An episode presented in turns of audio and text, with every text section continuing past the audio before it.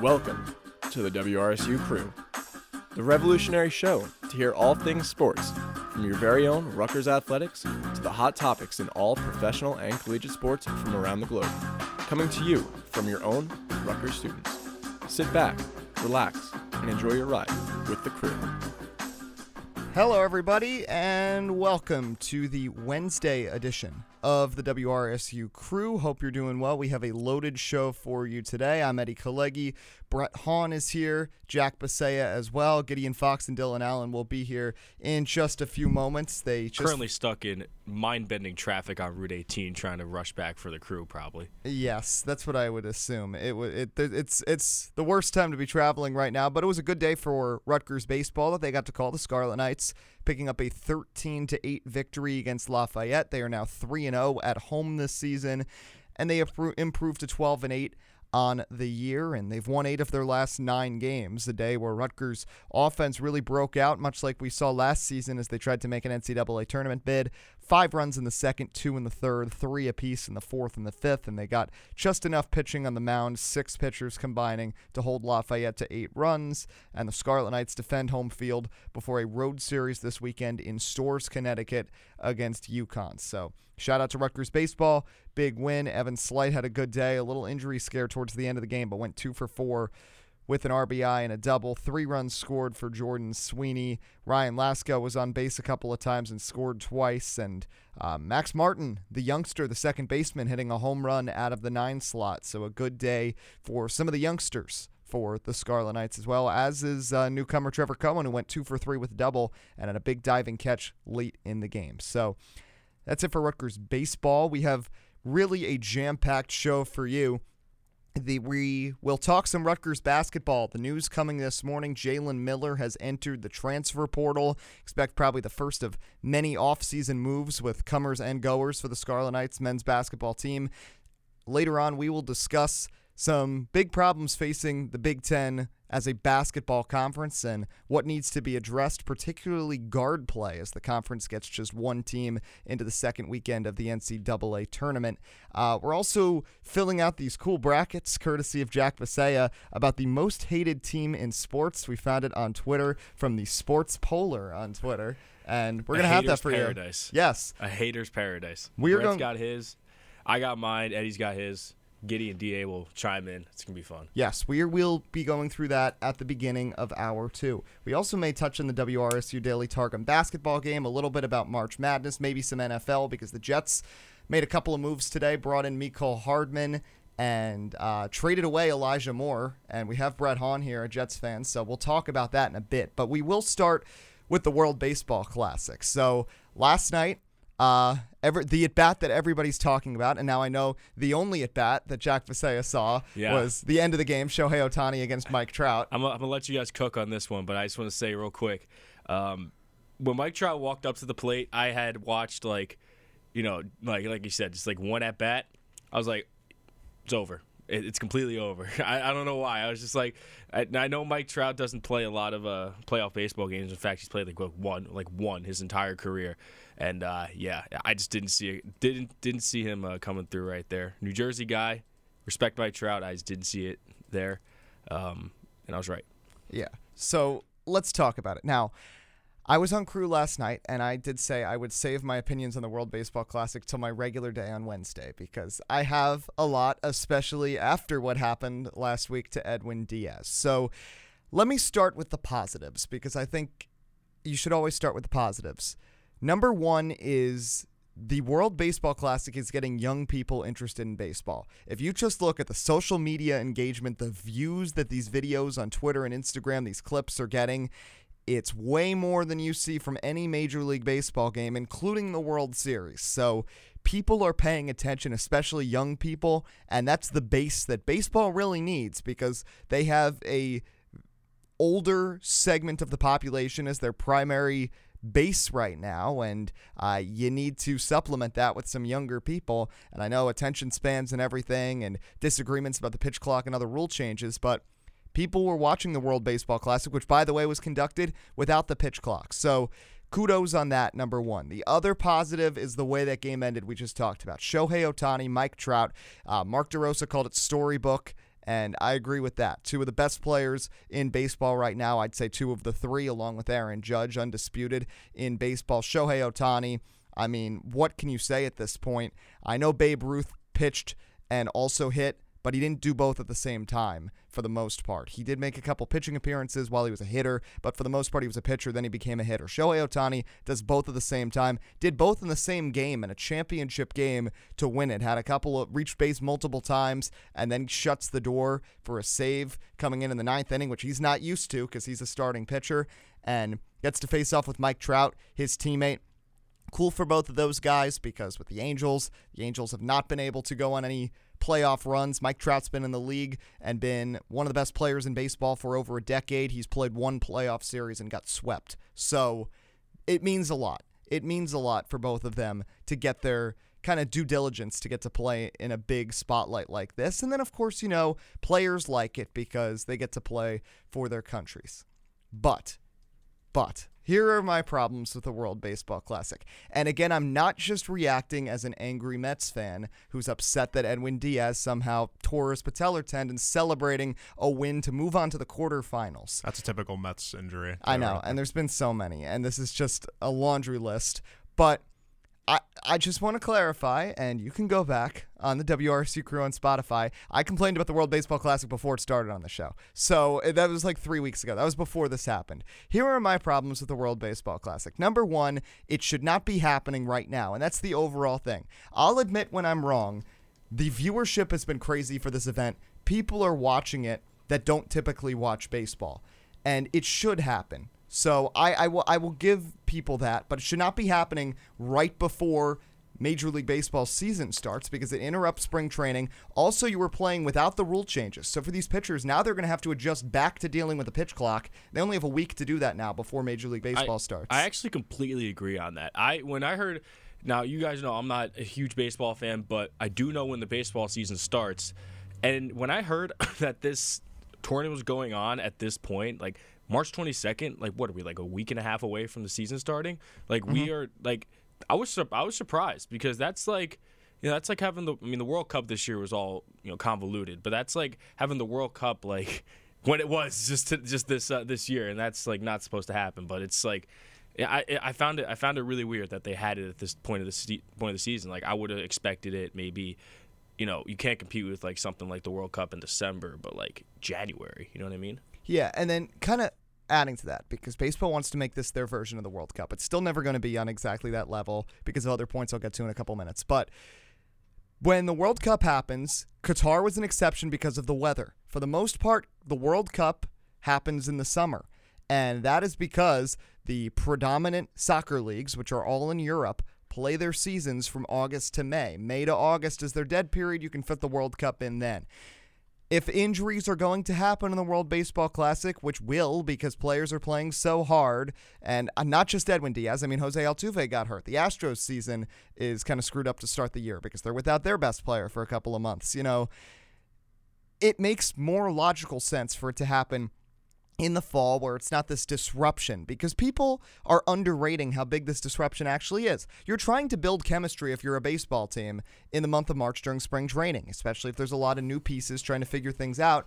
And if you're not there and your players are away for a couple of weeks, then they just come back to camp and they got six days to get ready.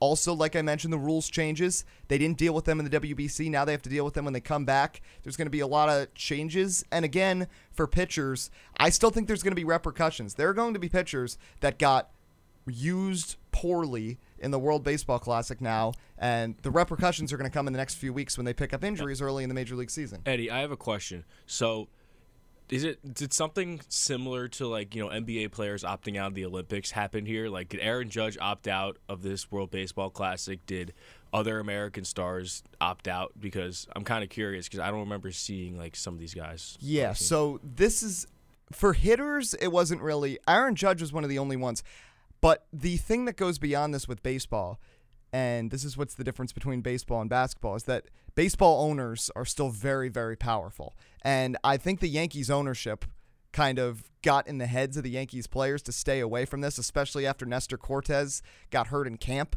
because no Aaron Judge, no Stanton. The only Yankees that were part of this were Higashioka and Gleyber Torres. So, and then of course pitchers.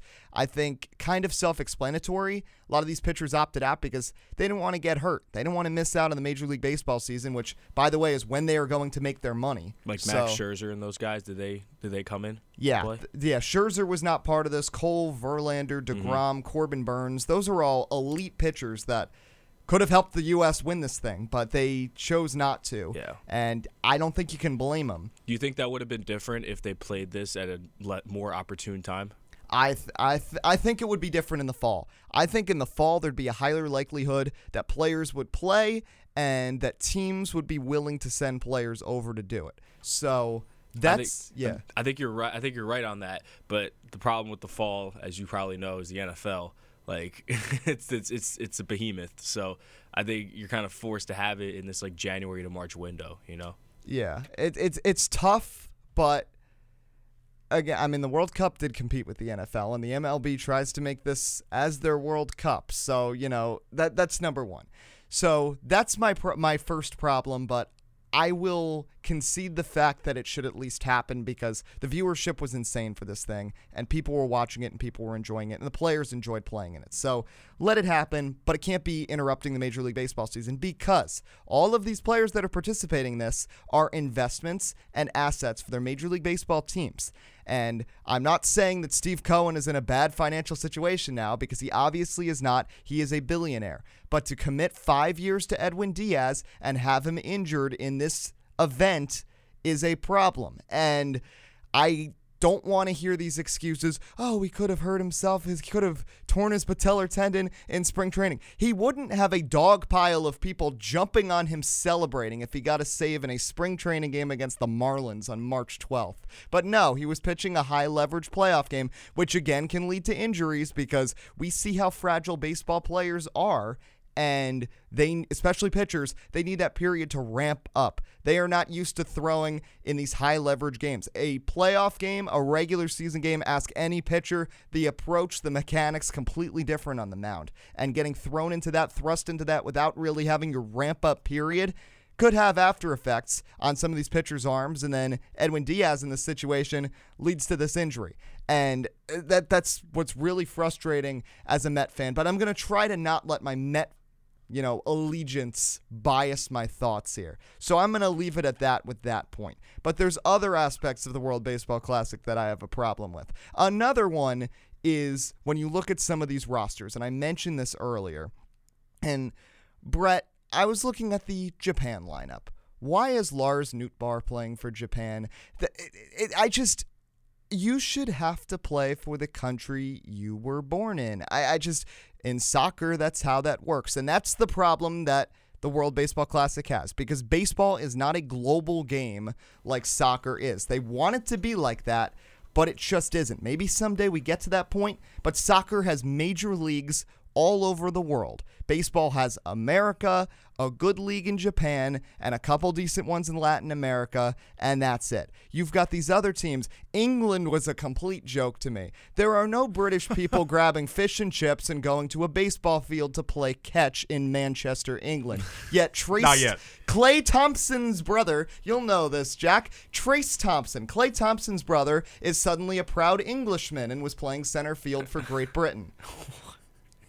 Marcus Stroman, who played for America the last Now- time this happened, was now pitching for Puerto Rico. It's Eddie, who was that guy in Japan you were talking about? Lars Nootbaar. Can That you is- can you educate me on who that is? he is a outfielder for the Cardinals. Pretty good. Pretty good. Pretty good outfielder. One of the decent pieces on that team. Not the best, but I'd say maybe the fourth, fifth best player on that team.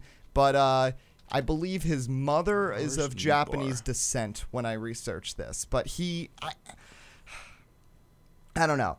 I'm just not the biggest fan of that because it shows how this tournament is trying to balance it intentionally, and it takes away the whole point of this, which is to see which countries have the best baseball programs. But when you have people that aren't even from the countries playing for the teams, it's not really symbolic of that. You see that a bit in basketball with like the national teams, not on maybe the scale of baseball, but one one that I could, I could uh, remember is Karl-Anthony Towns, who's obviously from St. Joe's Metuchen, Eddie. Yes. Um, but he played for Dominican Republic. So Yeah, but it's to me it's even worse for baseball because the way the World Baseball Classic is promoted and they try to make it like the World Cup and the whole idea here is which country has the best baseball and I mean America and this is the whole thing. America has the major leagues and players that are great in other countries come to America to play here. Japan, I mean, that's Shohei Ohtani, is not playing professionally in Japan right now. Other players on that team are not. We have seen people, you know, who have tried to greatly improve their financial situations, players in Cuba who have escaped the country to come play in America. Like, it, it's it's difficult, and it's kind of a box that Major League Baseball has put themselves in and the WBC, they try to make it sort of as this way to balance things and show that these other countries have great baseball programs. But if you're starting out, nothing compares to the American Little League system. And it's it's just it's tough, but I just don't really like it because then you kind of get I'm not saying anybody's been an illegitimate champion before, but when you have players on your roster that aren't from your country, to me it takes away the whole purpose of this event. And it's also kind of I'd say inexcusable for America at this point. I know we talked about how there are some pitchers that sat out of this, but America has the best baseball league and most of the best players. And the fact that they're only one for five in winning this event, they've only reached the championship twice. When again, talking about the pro American bias in this, uh, the Rob Manfred is out there handing out gold medals to everybody. Uh, Major League Baseball promotes this event like crazy, and the championship game is in America. All the games are played in either America or Japan every year. So, like, our country also happens to call baseball our pastime, America's yep, pastime. Yep, that is what that is exactly what I mentioned in the chat last night. So much for calling it your pastime when you can win this one time in 5 years. And I know people are saying, "Well, England invented soccer and they can't win the World Cup." This is very different. It's MLB and then everything else. At least for soccer, the English Premier League, you got La Liga, Bundesliga. There's a lot of different high-level leagues in Europe. Don't be hating on the MLS. Well, the M- okay, The fine. MLS compared to everything else, though, is just Yeah. abysmal.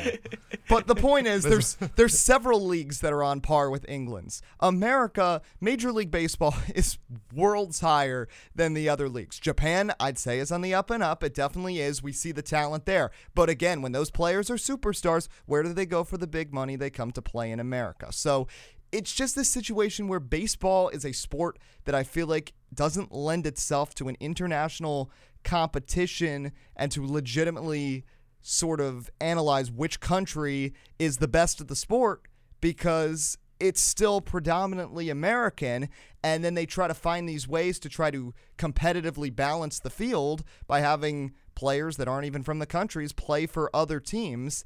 And it's just, it, it leaves a bad taste in my mouth and it doesn't really become a great competition. So that's my main problems with the World Baseball Classic. And my last thing is this.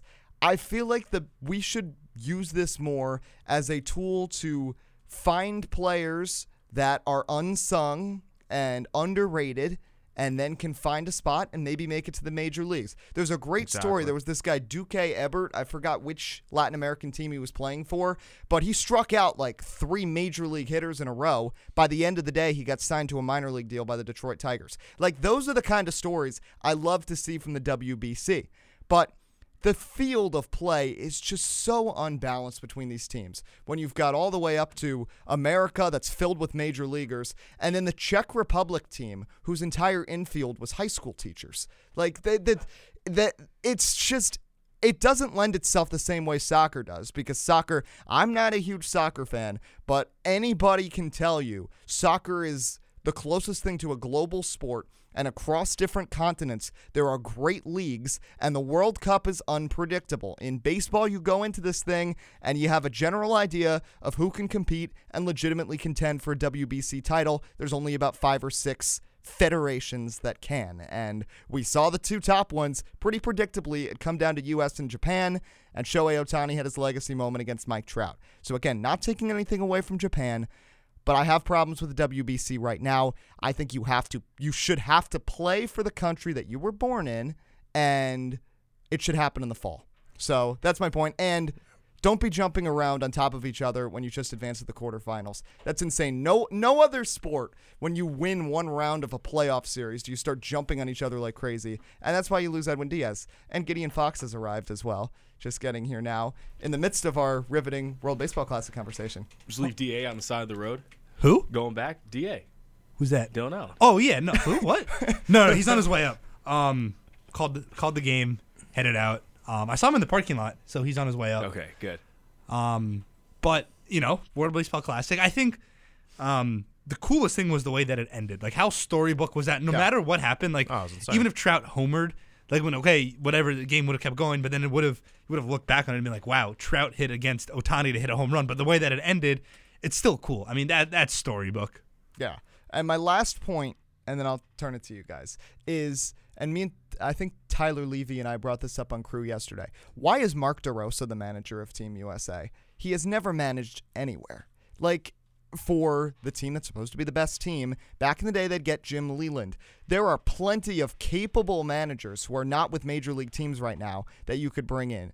Joe Girardi is one, Joe Maddon is another. I know they're not the best major league managers, but they know how to handle a pitching staff and they know how to win. Joe Maddon's won a World Series, Joe Girardi's won a World Series. Like, bring in someone who knows how to win as a manager. And that's my other fear for these teams that sent pitchers over. Merrill Kelly, Kyle Freeland getting used in kind of these crazy roles.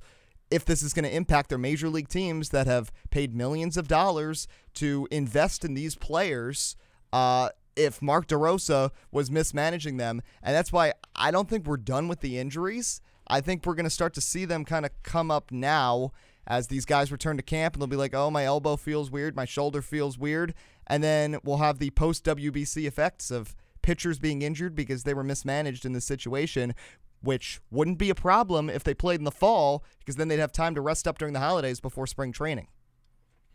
I just want to say, like, I'm I, I'm taking in all the points that you're saying, and I'm half and half because half of me, you know, it ha- half of it's the fan perspective, right? Of and, and even team perspective for that matter. You know, you mentioned players as investments and assets that are team and organizations. I completely agree. And you want to preserve those assets and you want them to be good for the long term. I mean, that's the whole goal of the MLB season to hoist that trophy at the end of the season. You need your players healthy to do that, which is why the Edwin Diaz injury for the Mets was so gruesome and so painful at the same time. You know, I, I'm also a diehard Mets fan, so it's a little bit of Mets bias speaking. But the other half of it is the marketing perspective. Now, you, you can make the argument, sure, based on injuries, based on performance, that you can have this thing in the fall after the season is over while you know while- not risking injury during the season but at the same time to get more international viewership maybe tuned in and centered towards future MLB content this is a good alternative to just turning on a game from Port St. Lucie and watching the best players at work I agree with you Eddie there that players switching teams for, and, and not even playing for their respective country for for a uh, tournament wanting to kind of design itself based on the World Cup, I think that's a farce, and it, it's something that shouldn't be happening. But you know, for, from a marketing perspective, I think this over spring training will increase viewership throughout the season, and honestly, I I- think it's smart strategic placement. Well, yeah, I here's my thing. I, I'm not going to try to argue that spring training is going to get more people to watch baseball than WBC. Spring training is boring, but with the fragility of baseball players, it's kind of needed. So uh, I, I wish there was a better way to do it, and I wish it was shorter than it was. But something has to be, I think, done about that. But like, yeah, just adding on to your point again. You know what? If Italy doesn't have a baseball system, they shouldn't be able to just find random Italian players in the major leagues that are of Italian descent to play for them to try to compete in this because this should really be like the World Cup as an assessment of which countries have the best baseball talent. And if Italy can't field a team then then I'm sorry. Like, you know, I my grandmother is from Poland and I like pierogies. That does not mean I should be playing for Team Poland if I was a Major League Baseball player. I mean, you, you could be their best player though. You could go out there and I show could. out, and then then you can make an MLB squad. Uh, You'll, you'll be the story of the year. It's a marketing marketing uh, dream for the MLB. And you know, I I do agree with you, Eddie. I'm just thinking kind of in terms of international viewership this is a good way of reeling in more viewers into a spring sport that maybe they're not used to. Maybe that's different. Now, you know, they're going to end up following players that aren't from their country of origin, Well, and but that's their stations are going to be broadcasting the games. But that's my problem. Like, how much is I don't know how much that's really going to mean. Like, let's just say, let's just talk about Japan for example. Forget Shohei Ohtani for a second. Is Lars Nootbaar playing well for them in the World Baseball Classic gonna make a person in Japan decide to watch St. Louis Cardinals games? I, I just I don't know if that's really gonna have that much of an impact. I maybe not for Lars, but you know, for obviously for Shohei Ohtani, uh, you Yu Darvish was there too, and Yu Darvish is you know is a Japanese legend in his own right. Um, you know the the new, the new guy for the Red Sox, name slipping my mind. I think it's Yoshida. So they they have plenty of talent, you know, and I guess I guess for those teams that don't have like you know a really good homegrown player, it's inspiration maybe.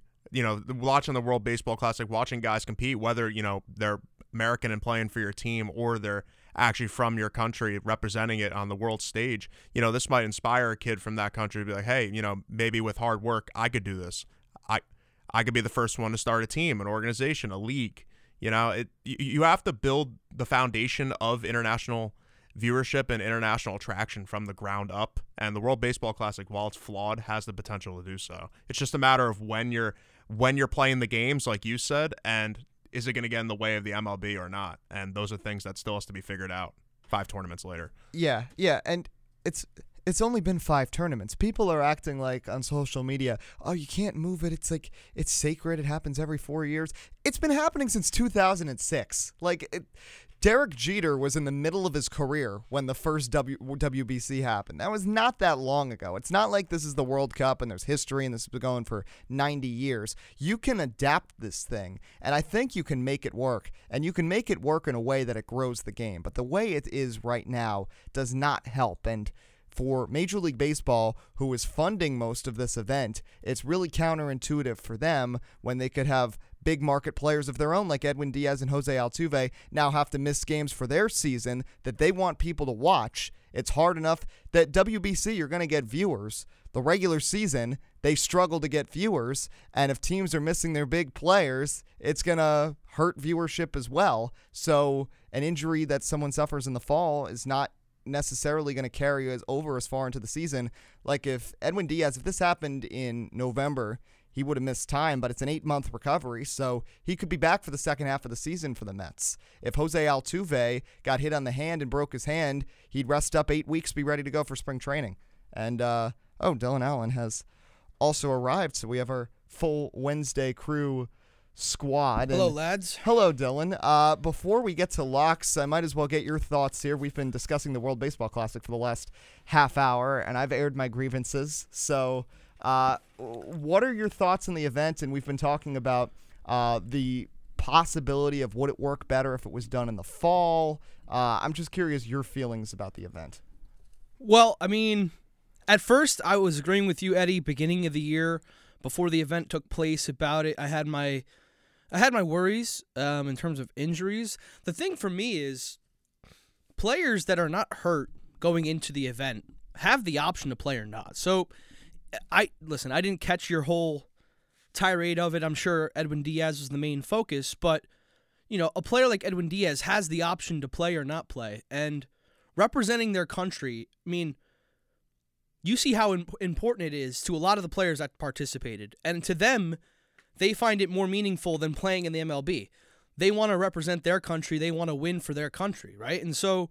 Edwin Diaz wanted to play for Puerto Rico. They got a huge win against the DR, and to us, you know, we might not understand the the implications a win like that has. I think it was the first time they ever beat them, and they're like neighboring countries. So for them, it's like, you know, it's it's a big win. So you know, I understand why players wanted to participate and why they were celebrating like they were. So for me, I don't blame the event. I, I just, you know, I just say, you know, players knew the risk of playing in this. They didn't have to play. They find it to be very important, so they wanted to play. It's unfortunate that it has to be a Met because it, it just continues to add to the list of reasons why this uh, this team might be cursed. But you know, the players knew the risks going in. Like you look at Arenado, Altuve, they got pegged. Altuve's out eight to ten weeks. Altuve got hit in the hand, or Arenado got hit in the hand the other day. So the players take the risk, but they want to represent their country and go win. So, my opinion on the event, I think it was a slam dunk. They get 90 something million viewers in Japan. I mean, you want to talk about growing the sport. You got 100 million, close to, you got a bunch of millions of views. I think it was the most viewed baseball game ever. And that's excluding like a game seven of the World Series. So, if your job was to gain viewership and to gain kind of an international entity, job well done. And, you know, the U.S. lost. I still enjoy the championship game.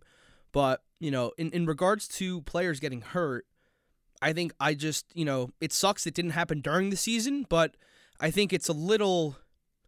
I don't know. At this point, I think it's more on the player than it is the event because they didn't have to play and they wanted to. They felt it was a big deal and they played, and sometimes it happens. You know, that's that's kind of my view on it. There's no real hatred. Now, the timing of the event, sure, that can be argued, but I think the event is fine. I caught at the end, Eddie, that it, the WBC is not this historic thing where it's been going on for a while, and that I understand, but um, you know, it was kind of created because baseball was never in the Olympics, and they were like, all right, well, we need to grow this game on an international level. They did that, and the Olympics added it. So, you know, I don't know if they if that'll switch over to the Olympics because it seems like the MLB makes a good chunk of change off this tournament, and it gains some pretty good viewership overseas. So I don't know if that's going to be the thing, but I guess we could discuss the time in which it's participated in. But for me, again, I think it's just for, you know, if we're if we're upset that Edwin Diaz or you know Altuve, whoever it is, got hurt during this event, I think it's I think you have to hold the players accountable. They had the option to play, and I'm sure the GM had they had an option to sit someone out, they would in a heartbeat do it. But I think the rule was unless the player was hurt going into the event, the owners had no option to kind of hold their players back. I mean, you look at the Yankees. There's a reason why Severino didn't play. There's a reason why. Um, Nestor Cortes didn't play, and they were taken off their teams because they were hurt going into the event, so the owners could step in and take action. But Edwin Diaz, a guy who was healthy going into the event, it was up to him, and he knew the the risks going into it. So that's kind of where I'm at. Yeah, I, I I can see your points, and I'm I like I said at the beginning, I've been convinced by this event this year and by the ratings that the WBC should definitely happen, but it, there's there need to be adjustments here and for it to be, you know, the MLB plays such a big role in this event. I mean, even just comparing to the World Cup, like saying the pro American bias in it, like all the uniforms have the names of the countries in English. It's it's a made for America event, so make sure it's a way that it's not going to impact what's your biggest financial entity, which is the MLB season. And I think by playing the games in the fall, it could work out a little better. But uh, that's enough about the WBC. We'll end it with this. Congrats to Japan, though. Great performance. They ran the table, won every game, and Ohtani showing up and performing as well as he did on the biggest stage and striking out his teammate Mike Trout. If only maybe in Major League Baseball, him and Trout could actually have a good 23 players and ownership around them to make the playoffs on a consistent basis. But uh, maybe that'll happen this year. We'll have to see about that. But uh, we'll take a break. We'll come back with locks of the week. Again, a lot more on the way. We'll be talking about our most hated teams in sports brackets, talking some Rutgers men's basketball with Jalen Miller entering the portal, and some big problems for Big Ten men's hoops. Uh, so stay tuned for all of that here. Eddie Kalegi, Gideon Fox, Brett Hawn, Jack Bisaha, Dylan Allen on the WRSU Wednesday crew on 88.7 FM and WRSU.org. This one is.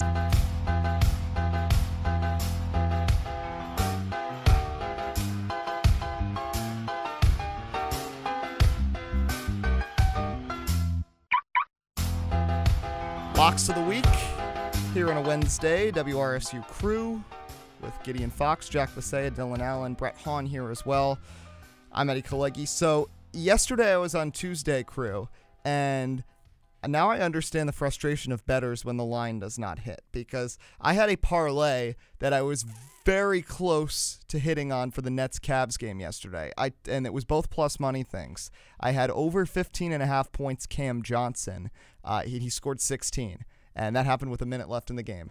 And then the Nets were four point underdogs. I said they were going to cover it. It was a six point game with eight seconds left. Nets had the ball. Miles Bridges, I mean, Mikal Bridges and uh, Royce O'Neale both had wide open three point attempts, and they both missed them. If they made either one of those, the Nets would have covered, if, but they didn't. So uh, my parlay uh, was moot with that. But NBA, it's a pretty full slate of games tonight, and I'm going to stay away from the uh, team lines and the game lines, and I'm going to go towards player props. And I was looking at a few different games, but I'm going to start with look at the Knicks taking on Miami. And Julius Randle, two nights ago, dropped 57 points in a loss and was visibly frustrated that he was at 50 points in the third quarter and did not end up succeeding. Um, I think he's going to be motivated and he's definitely 26 and a half given his recent stats. I'd say it's a little low for him. So plus money over 26 and a half points tonight for the Knicks against Miami. But given my uh, unfortunate uh, loss yesterday, I'm not going to try to parlay it with the results of the game. But I'll just say straight up, Julius Randle scoring at least 27 tonight. So uh, Jack, over to you. What do you got for us? Um, I'm looking here at the Sweet 16. Gonna be a pretty interesting weekend. I can't wait to watch some of the games. Uh, most of the games actually, all the games actually. I don't know what I'm talking about. Um, but yeah, it's it's gonna be a fun weekend, and I'm looking particularly at this one game, uh, Kansas State versus Michigan State. At people who know what I'm talking about know what I'm talking about while I'm clapping my hands. Uh, Kansas State's intro for uh, their games. It's really cool. Check it out if you don't know. But they are they are actually dogs in this game to Michigan State, plus one and a half. Michigan State is favored in this game. I love me some Tom Izzo. I think they represent the Big Ten very well, but Kansas State is my team so far this tournament. Uh, Kansas State has been my team of the tournament ever since about 6:45 on Selection Sunday. So uh, I, I think they're a really good team, and I think they beat Michigan State here. I think they cover. I think they win the game. Uh, Coach Hawn, how about you? So I'm gonna I'm gonna also go the NBA route. I was I was at the Sixers Bulls double overtime game the other day, and it was the lowest scoring game I've ever seen in my life. I thought I was gonna fall asleep like multiple times. The amount these teams were shooting bricks.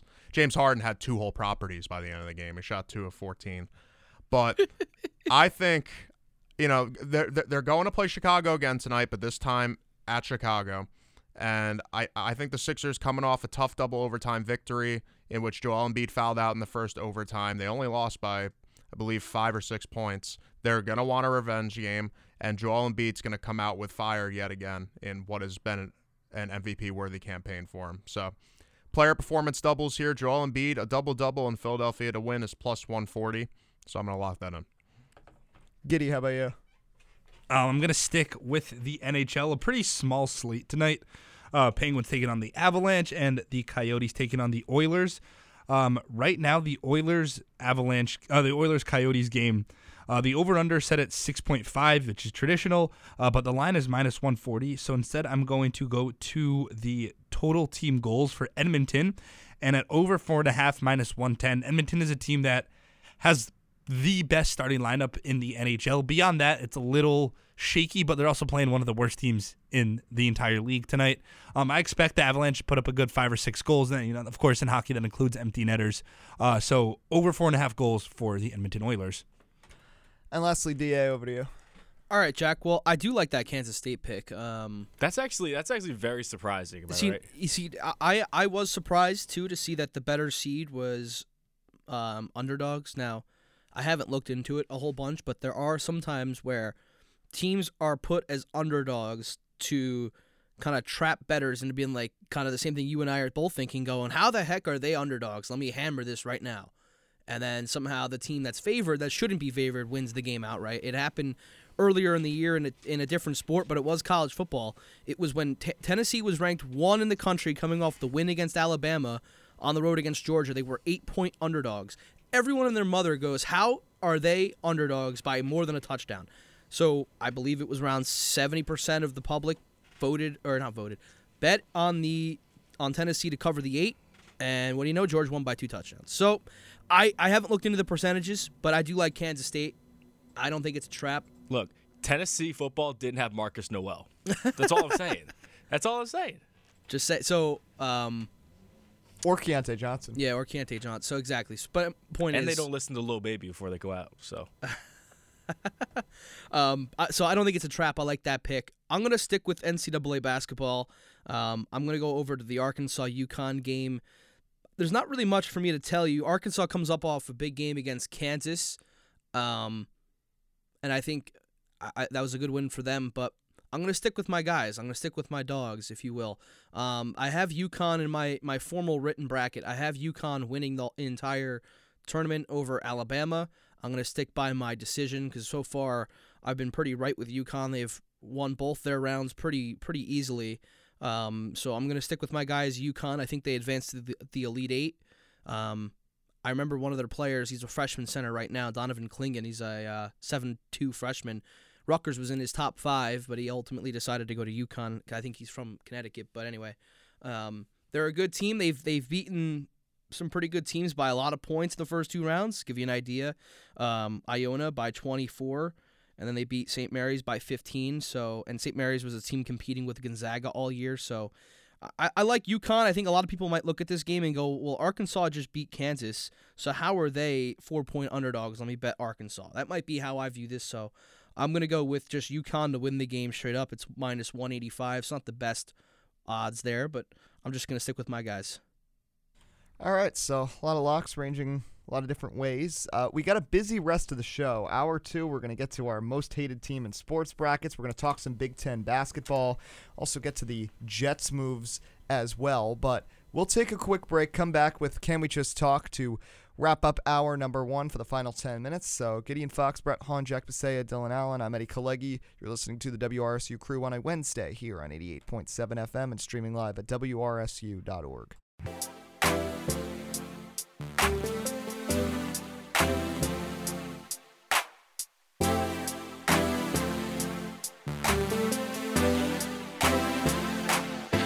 we just talk? Can we Can we just talk? And what usually is a chill segment is going to start off with some breaking news.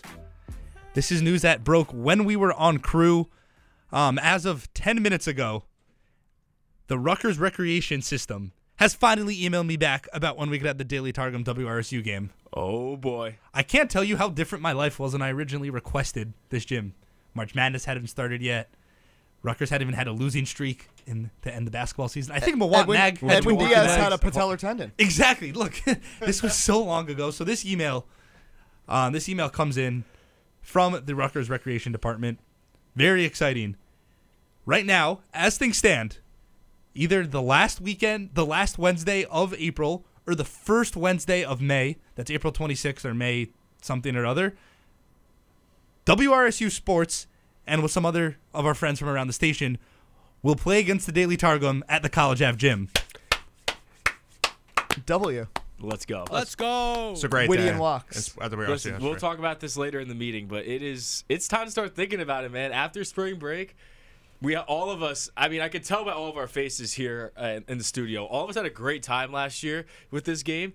Uh, it's gonna be we, we revived a series, man. Like Yes. this is a series that like has gone back since like what the '70s and stuff. Like, Yeah. Yeah, there's old there's an old YouTube clip of people that are now with somewhere in the Rutgers media or like John Newman, guys like that, um, where it's them playing in, the, in the basketball game. There was It's- it's also incredible. we were talking about this yesterday. Uh, Alec uncovered something on Twitter last week from the Danny Breslauer era that the teams would actually have nicknames during the RSU tournament. I think that should. I think that's coming back. I, at, at DA, Yeah, assistant look, sports director, that. that, that's coming year- back, right? Last year was like you know Nicknames?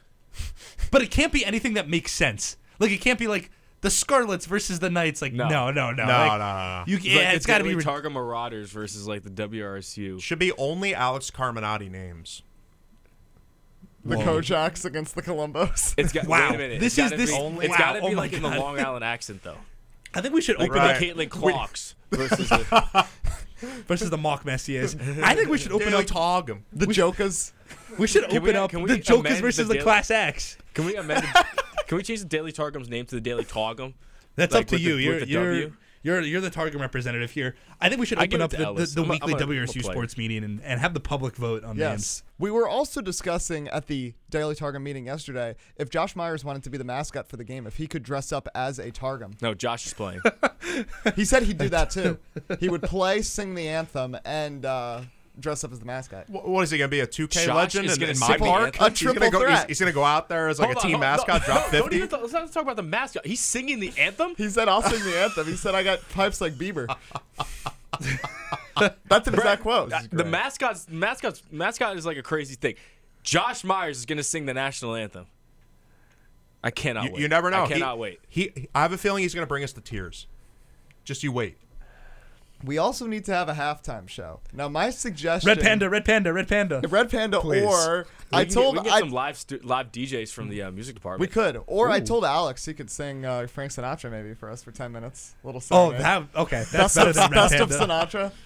Now look, we might be we might be turning this into an event, to an event. So we It might have to fully make is. this. we might have to make- Everybody's invited. If you're listening, you're invited. Yes. We have to make this like Definitely, please. longer than like maybe what did we do last year? We had 10, 10 or four 10 minute quarters running clock.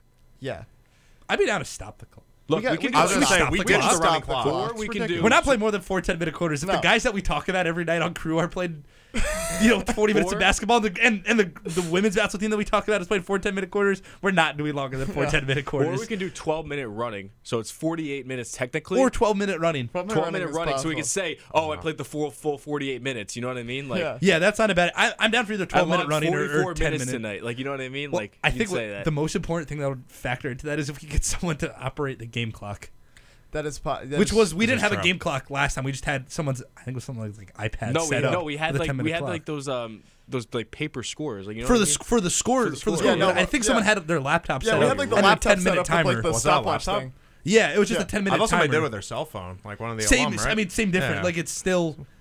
You know, if if the guys will have people broadcasting, then we don't want them to be focused on stopping Oh the man, clock. I We cannot wait. This is zoned gonna in. be the- putting this thing together is gonna be the most fun. Geo ever, Baker runs the clock for us. That, I that cannot would be wait. Geo, if you're listening, wait. come back for year two. You were here last year. You might as well come for He this was more year's of game a as well. uh, yeah. Him and Luke were just kind of off to the side. That They was were- so funny. Well, That- they're- that was those You need you need celebrity row at a basketball game. Oh, you're right. No, yeah. Yeah. At any big profile like basketball game, come on. Yeah, I can't wait. It's gonna. It's be. gonna be. I think we should do that May that May date because that's what we did last year. It might be during. You said first Wednesday in May. The first Wednesday of May or the last Wednesday of April. It would be during Wednesday crew because to the public we have our sports meetings then, so I know everybody's available Yeah. May around 3rd. that time. Right. I think that's May reading. That's reading days. Is it, it, it? Okay, May first is the last day of class. that's why I think I requested those two because it's like the last Wednesday think of last classes Wednesday or of the regular- reading I think day. reading day would work. Mhm. I mean, my person. Well, That's also a good like a good stress releaser. Yeah. like study all day and then run around in the college ab gym. Study. Or th- or Jersey Mike's Arena. Who studies? Yeah, who Hey, studies? hey, there you go. Yeah, who studies? Go, who's putting the student in student media? Come on. we, we can all complain that we studied for five hours. It's probably more like 40 minutes. we need to get we need to get um the NJ.com guys there too. Fun. Brian Brian Fonseca. Fonseca. Well, no, I don't want them to know about that because Brian Fonseca is trained by Geo Baker and is a Daily Targum alum. Ooh. So I don't think he should find out about this because I think that could be your secret weapon. And He's not- Geo he's Baker not- he trained can't Fonseca. Play. He can't play. I mean, I think a He'll lo- report on the game. He'll report on the game. that's fine. That's fine. We'll, we'll set up a press box. Yeah. We could That's have what he's saying now, and then he'll walk Look, out with the Giddy, uniform. this is- Yeah, it's like Fonseca. Why are you wearing basketball shoes Any, the press any- box? anything we want to do, we can set it up basically. Yeah. like, That's it's true. Gonna, it's gonna be it's gonna be fun. I'm just excited for my last dance with Team Targum. Hmm. Whoa. Well, that Breaking news. I was drafted by Jack Bisaha last year. I am I am loyal to Jack. I Bisaha also want to hear coach. Arnav's uh, declaration commitment. Uh, I know that's meeting of coming on. Friday. Alec had his It's announcement on yesterday. Friday. Why are we waiting so long? I want to hear it tonight. Oh, well, maybe we'll do it at the meeting. yeah, maybe he'll do it. At the No, meeting. no, the public needs to hear this. That is true. That's true. Then we have to wait till Friday at probably like 4:30. It's true. Yeah, it's talking about it. Imagine Giddy defects to play for the Targum.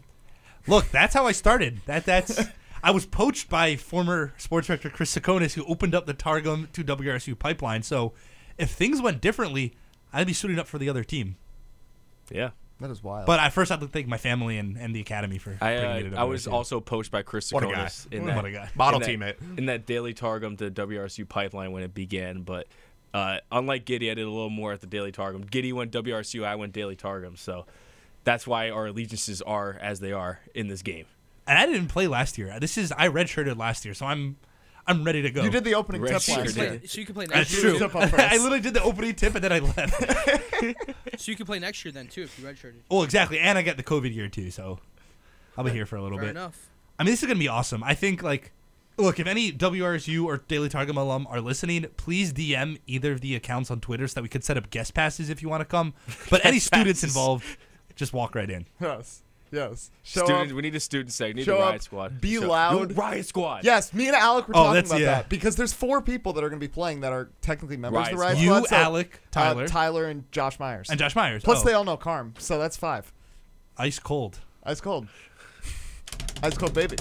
Oh, this is gonna be awesome. I'm so happy we have a date. I didn't. I wasn't letting myself get excited until we had a date, which is pretty nerve wracking because because I'm the one that applied for it.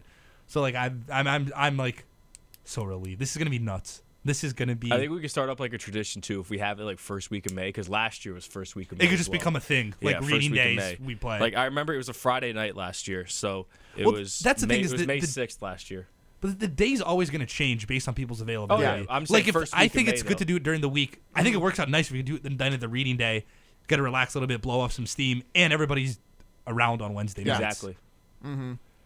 But it is going to be fun. Wow, this guy Jack really, really must be upset of the loss last year. He remembered the day of the week the game was on too. It was a not Friday night, date. and then I looked up the first the first weekend, He's- the first Friday in May. He's had it on his wall. He's been looking oh. at It's it been every his, his, phone It's his background was the motivation, scoreboard. yeah. I've been, mad, I've been mad about last. I've been mad about last year, but the date doesn't correlate to that. So we'll be. Oh, and we're playing twos and threes this year. We're not- Yes. let's Oh, not do- not Yeah. a question. Not a question. You scored twos and 23 in ones and twos last year. oh my goodness.